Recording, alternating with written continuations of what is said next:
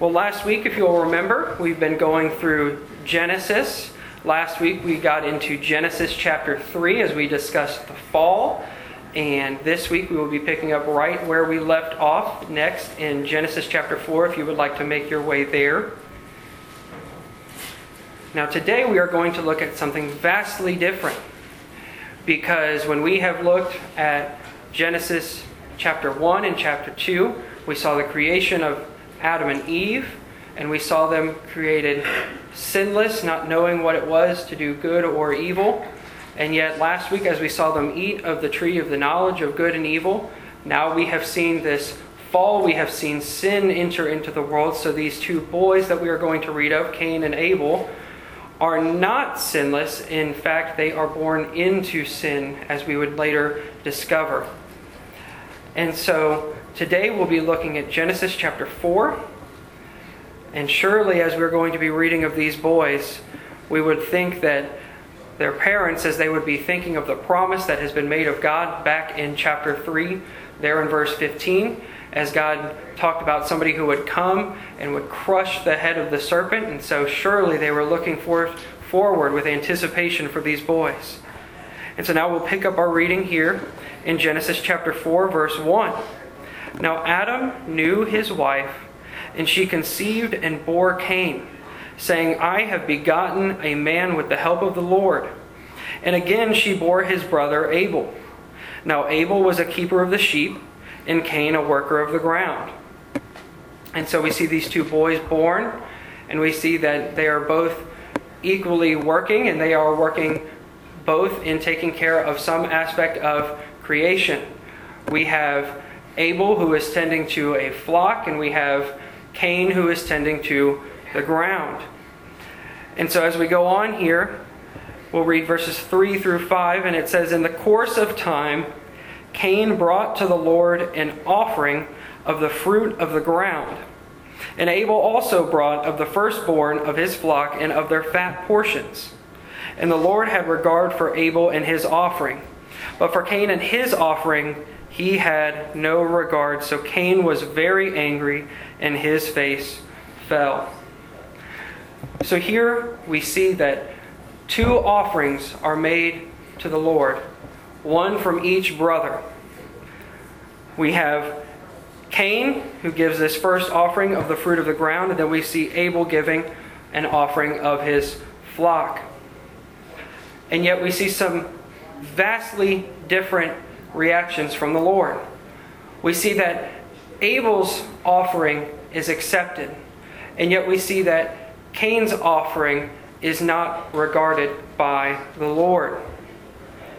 And so it brings us to really wonder what is the difference between these two offerings? Why is it that the Lord has had regard for one and yet has no regard for the other? And so, first, I would like us to turn back and look here at verse 3. Or, sorry, verse 4. And Abel also brought of the firstborn of his flock and of their fat portions. So here's what we see of Abel's offering. We do not see somebody who has just brought whatever they please. It is very important what these descriptions here. There is a description given along with his offering we see that it was the firstborn of the flock and of their fat portions. Abel has brought the best of his flock. He has not gone and found just any lamb or any sort of animal that he may please and hacked off a piece to bring to the Lord. But he has found the firstborn of the flock.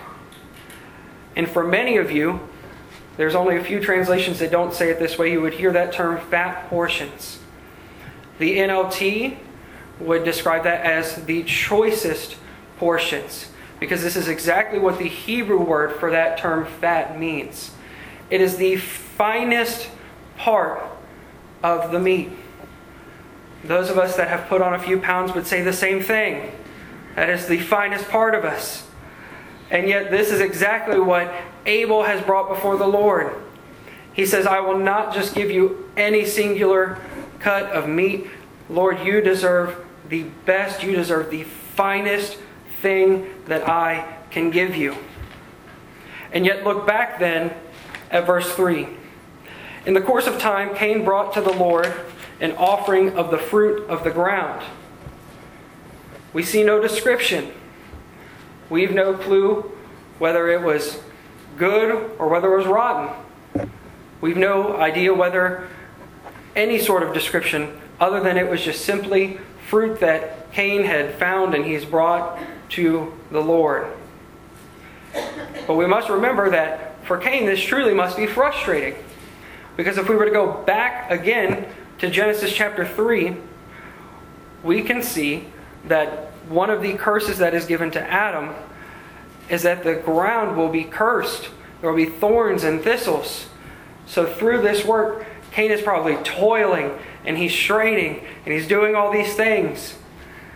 And we might look at this and we say, you know, Lord, although it may not have been exactly what you were looking for, think of how hard he must have worked to do it.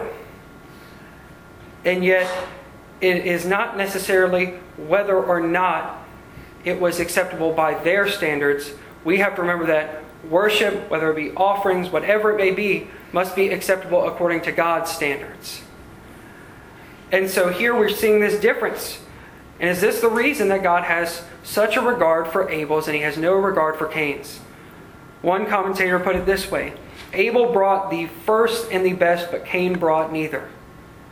Is this the reason why? Because one was so much more carefully selected than the other. And the glorious thing is that we need not truly wonder.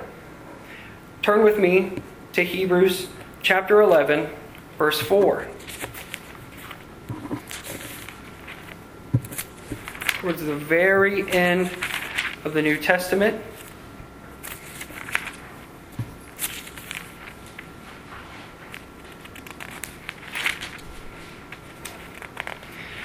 In Hebrews chapter 11, verse 4, we hear once more of Abel and this offering that he's brought. In Hebrews chapter 11, verse 4, it says, By faith, Abel offered to God a more acceptable sacrifice than Cain, through which he was commended as righteous, God commending him by accepting his gifts. And through his faith, though he died, he still speaks. And so it is not necessarily in the content of what was given, but with the heart that it was given with. Abel, in his act of faith, has given to God.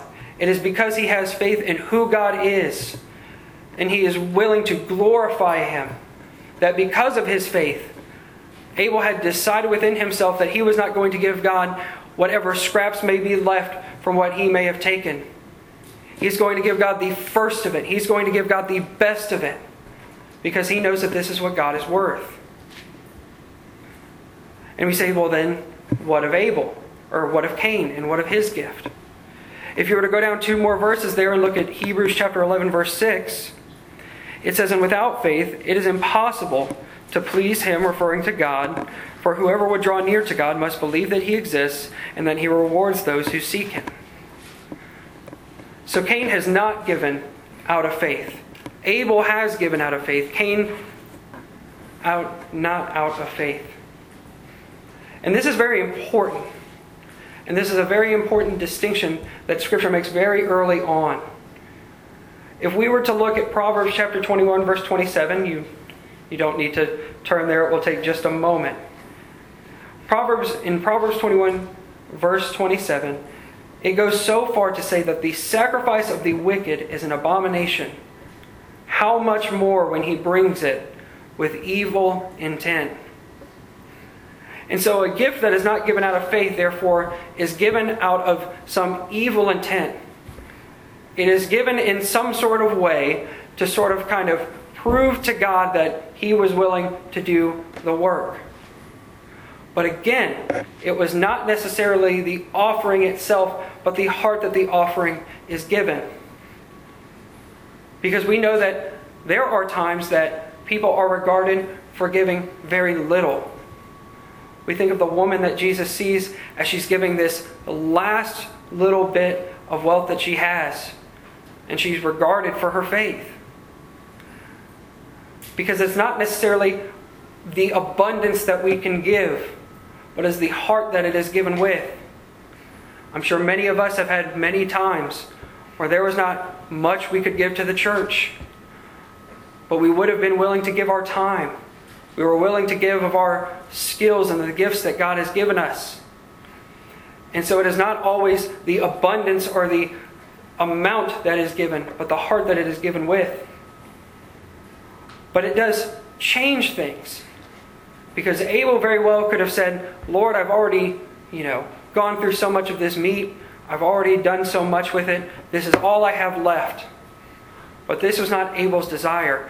Abel's desire was to give the absolute best that he could to God.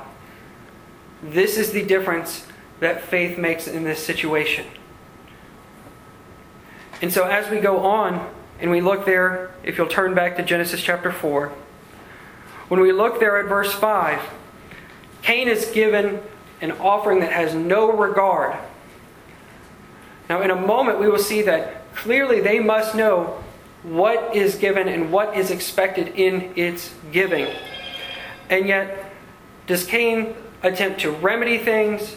Does Cain attempt to say, you know, Lord, I know what I have given you is not good. I am so sorry, Lord. Let me go and find an offering that is worthy of you. We don't see this. There in verse 5, so Cain was very angry and his face fell. We see anger come over Cain. Not only anger with God, but anger at, even at his own brother. And so here we see, there in verses 6 and 7, God's response to Cain. And it says, The Lord said to Cain, Why are you angry? And why has your face fallen? If you do well, will you not be accepted? And if you do not do well, sin is crouching at the door. Its desire is contrary to you or toward you, but you must rule over it. God here is questioning Cain's misplaced anger. He's saying, I don't understand why you are so angry. He says, If you do well, therefore, meaning that both Cain and Abel know the expectations of what is to be given to God and the heart that is to be given in. And God is saying, If you do well, will you not be accepted? He's saying, You know what I ought to desire. You've heard it from your father, you've heard it from your mother, you've even seen it now from your brother. He's saying, If you give in this same way, won't you be accepted? And then he gives a warning. And it's a very serious proclamation and a very serious warning we see here from God of the danger of temptation towards sin. Because then he says, and if you do not do well, if you choose to continue to discard and have disdain towards me and what I require, he's saying that sin is crouching at the door. God likens sin to a wild, ravenous animal waiting, lying in wait to take its prey. God is trying to emphasize to Cain this is the seriousness that will come if you continue to harden your heart and you continue to just have no regard for what I require. This is what will come. And what do we see? Well, first, we've seen one gift given in faith, and we've seen one gift given in unbelief. We've seen a gift that is given for exactly what God requires. That it is given with the right heart, with the right intentions, that God would be glorified. And we've seen another that has given a gift in an attempt to hide his lack of faith. We've seen one and it shows just as evidently, again, in the content of what they've given, that one has high regard for what God is deserving of and one has very low desires, and he has more desire to keep the best and to keep the good for himself. And so now we see here in verses 8 and verses 9 that Cain spoke to Abel his brother, In some versions, you would see the phrase, let us go out into the field. And when they were in the field, Cain rose up against his brother Abel and killed him. And then the Lord said to Cain, Where is Abel your brother? He said, I do not know. Am I my brother's keeper? Cain does not only refuse to remedy this poor offering that is given to God, something that we now know that God would see as abominable. He refuses to make this right, to see his error in what has been done. And not only this, he continues on in sin. He does not heed God's warning and he continues on towards it and he continues in anger to the point that he would murder his own brother.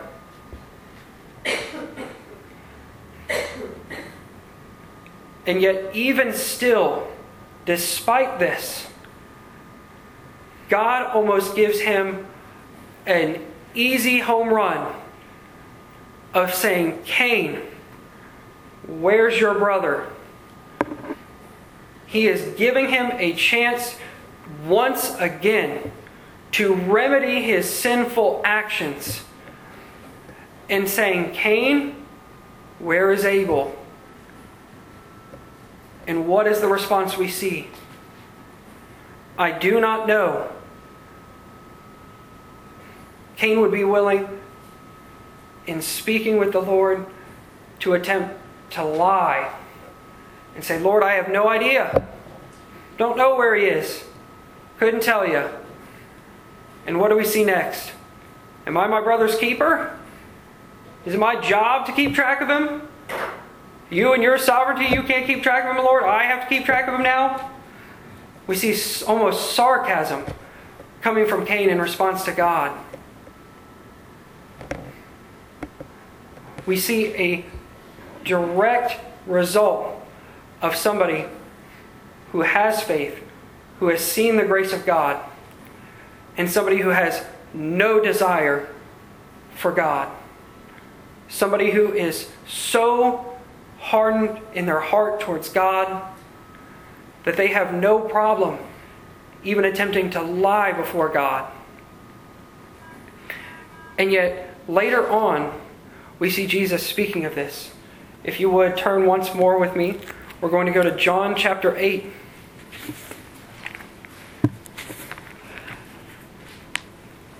Here in John chapter 8, in verse 44, we see Jesus as he is addressing these religious leaders. This is after they've said to him, you know, well, Abraham is our father. We have Abraham to look for. And as they go forward, Jesus is trying to make them understand why they won't listen to him, why they have no regard for what he is saying. If you look there in verse 44, he says, You are of your father, the devil. We just talked this past Wednesday on how sometimes we can get so used to reading through the scriptures and reading through the gospels that they become just words to us.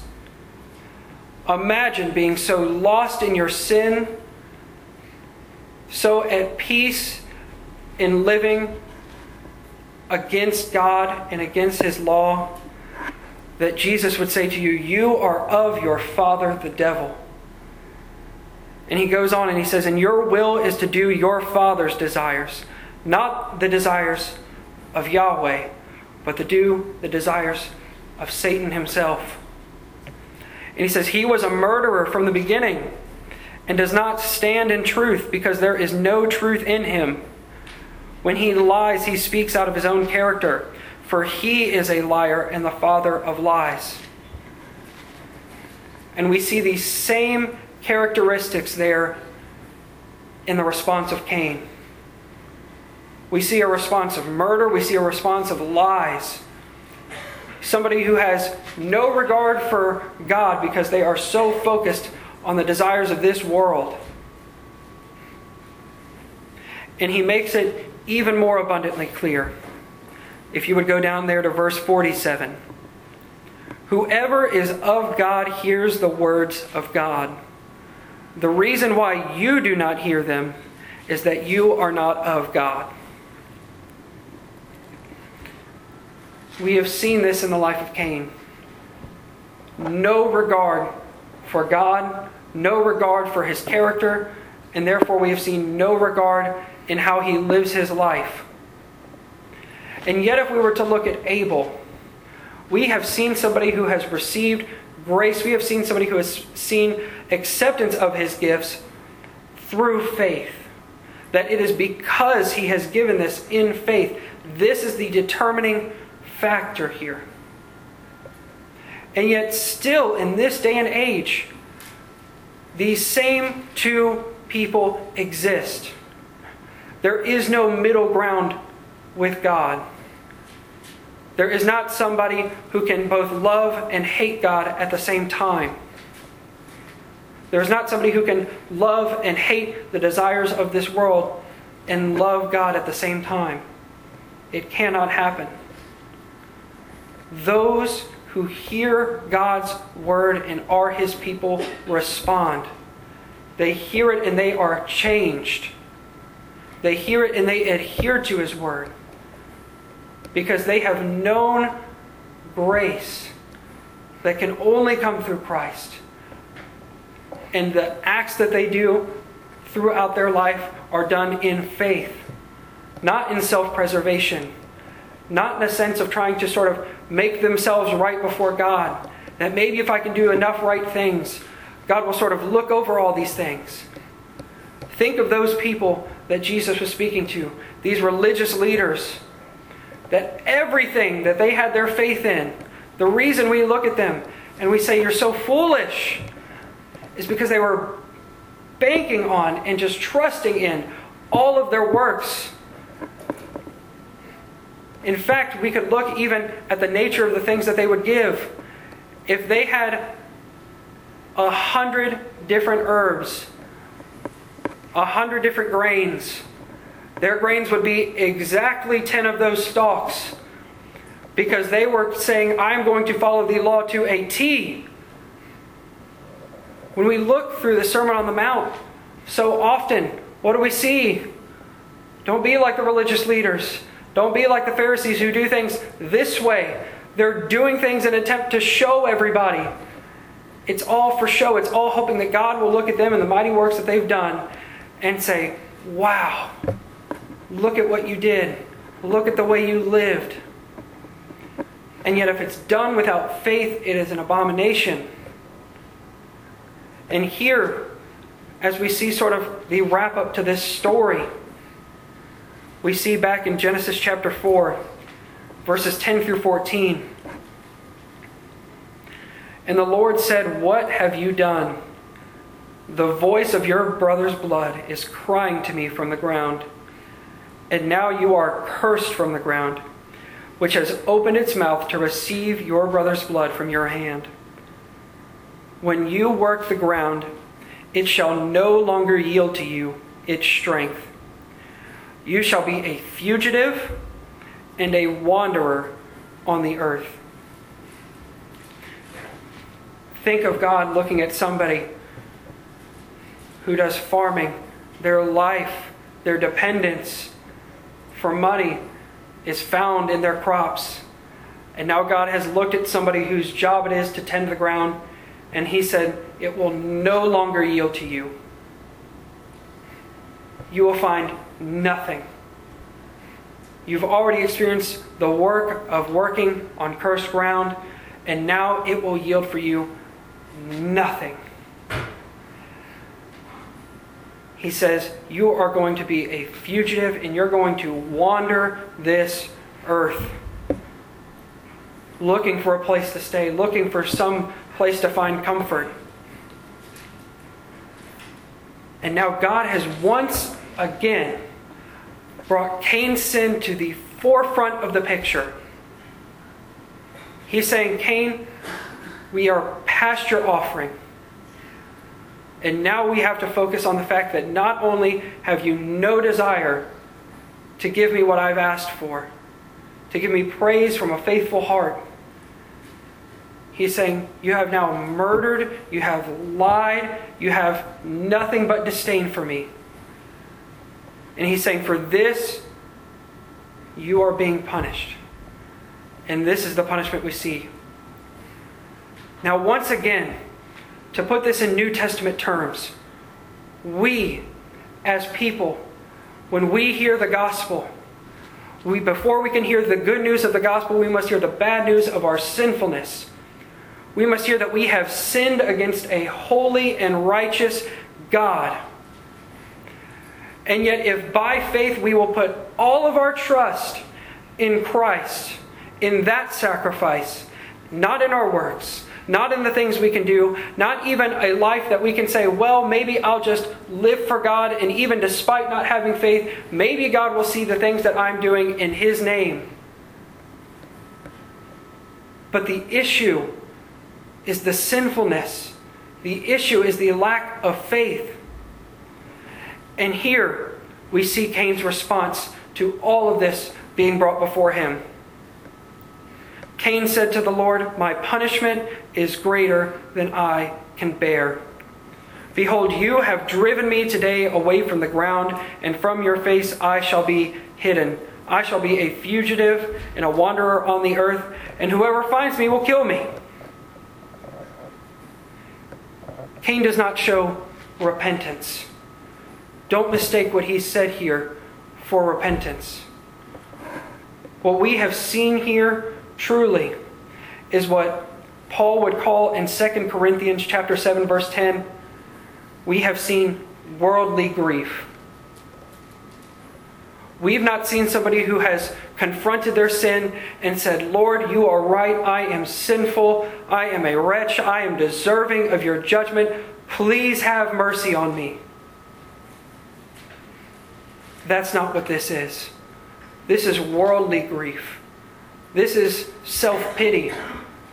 This is Cain looking at God and saying, Lord, I don't know if I can take this much of a punishment. Don't you know what you've done to me? Look there again at verse 14. Behold, you have driven me today away from the ground, and from your face I shall be hidden. Paul there again in 2 Corinthians chapter 7 verses 10 also speaks of a godly grief, one that produces repentance. One that has heard the gospel and gone past the bad news, has accepted the fact that they are a sinner and by faith has come to God in search of grace, fallen at the feet of Christ and his sacrifice. That is godly grief. This is not what we've seen here. We've seen the opposite. We've seen a worldly grief so severe that he's saying, Lord, I'm going to hide from you.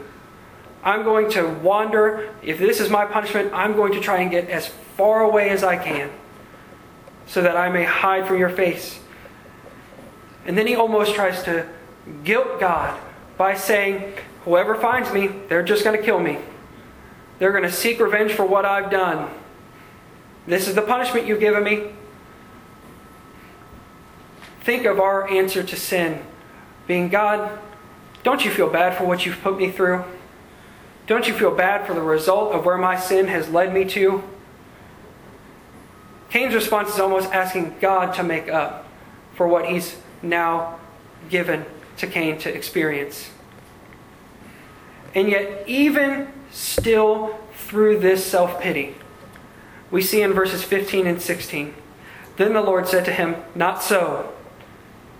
If anyone kills Cain's vengeance shall be taken on him sevenfold. And the Lord put a mark on Cain, lest any who found him should attack him. Then Cain went away from the presence of the Lord and settled in the land of Nod, east of Eden. So here we see two final things. We see God showing a bit of mercy in putting this mark on Cain. We don't know what it is. We don't know exactly what it would be to show this. But the purpose of it is to show almost two things we could almost infer.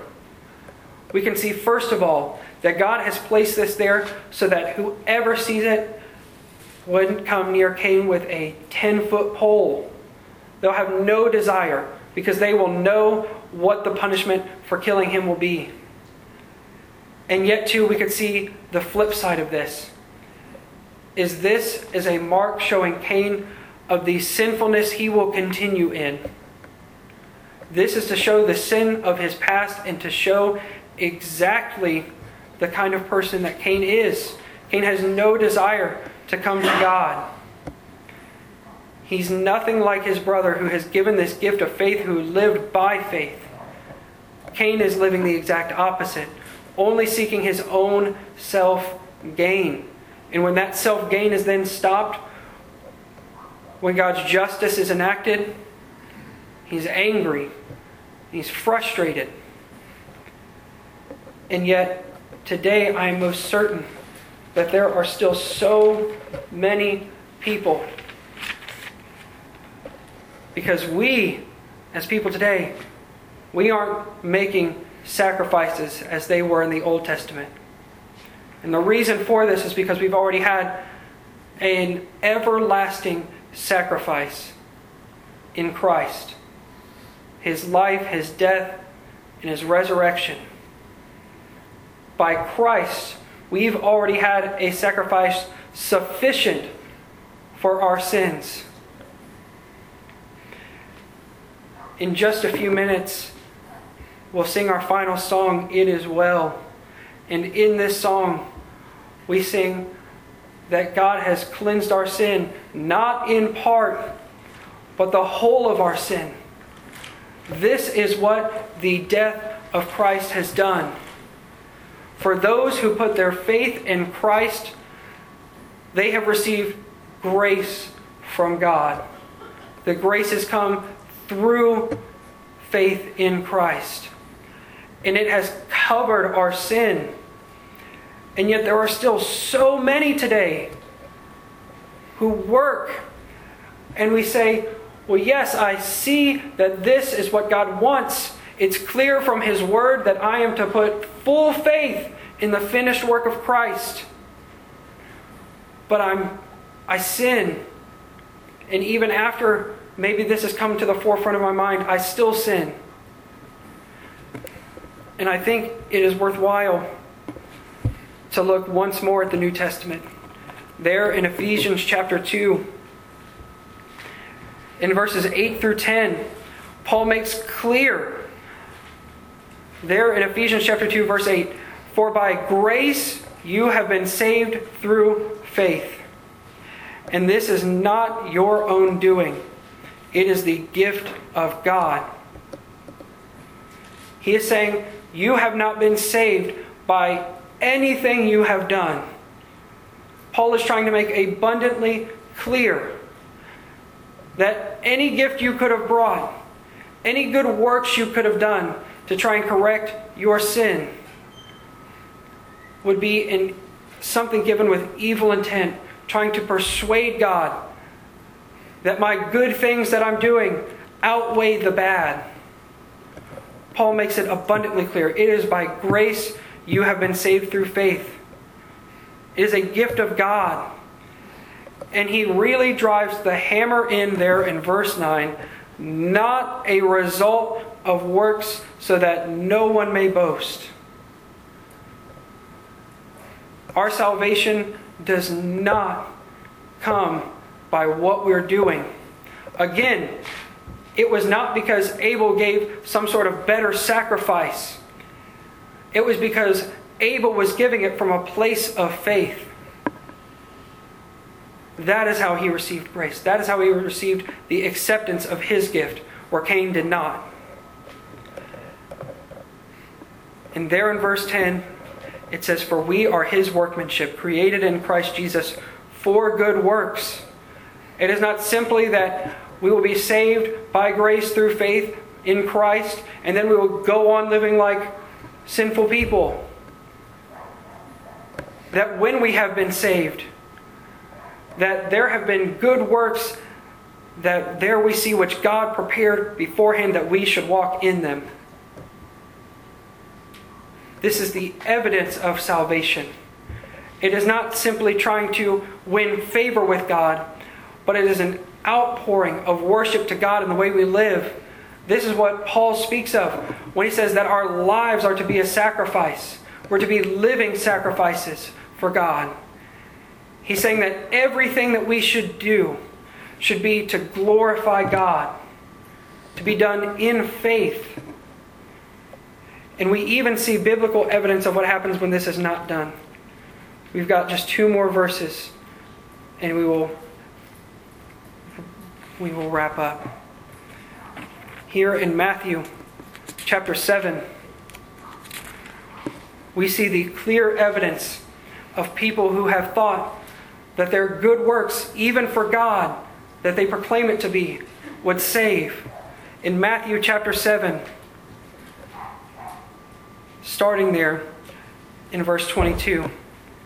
On that day, many will say to me, Lord, Lord, did we not prophesy in your name, and cast out demons in your name, and do mighty works in your name? And then I will declare to them, I never knew you. Depart from me, you workers of lawlessness. Jesus is making it abundantly clear that you can go your whole life and say, Lord, I'm doing this for you. God, this is all for your glory. But here's the thing the reason that we could say all this, even to call him Lord, and yet still be told, Depart from me, you workers of lawlessness, is that God knows the true intentions of our hearts. He knows when it's something done in faith and when it is something that somebody is trying to cover their lack of faith. He can see it. And so today, maybe there be some of us who have tried to go their lives assuring themselves not in Christ, not in the grace that can only come through faith in Christ, as we've just read, but you are putting trust in your works. You're saying, maybe if I can clean my life up, maybe if I can do enough good things, maybe I'll get there. But this is not what we see. We cannot put trust in our works, but we can only have faith in the promise of salvation by Christ, His life, His death, His resurrection. It's not by our works, but His. And so today, before we sing this final song, I want us to hear the words of Paul there in Colossians chapter 1, verses 13 and 14. He says, He has delivered us from the domain of darkness and transferred us into the kingdom of His beloved Son, in whom we have redemption, the forgiveness of sins. We will not find God's acceptance. We will not find God's grace in good works, in good merit, in trying to work our way to heaven.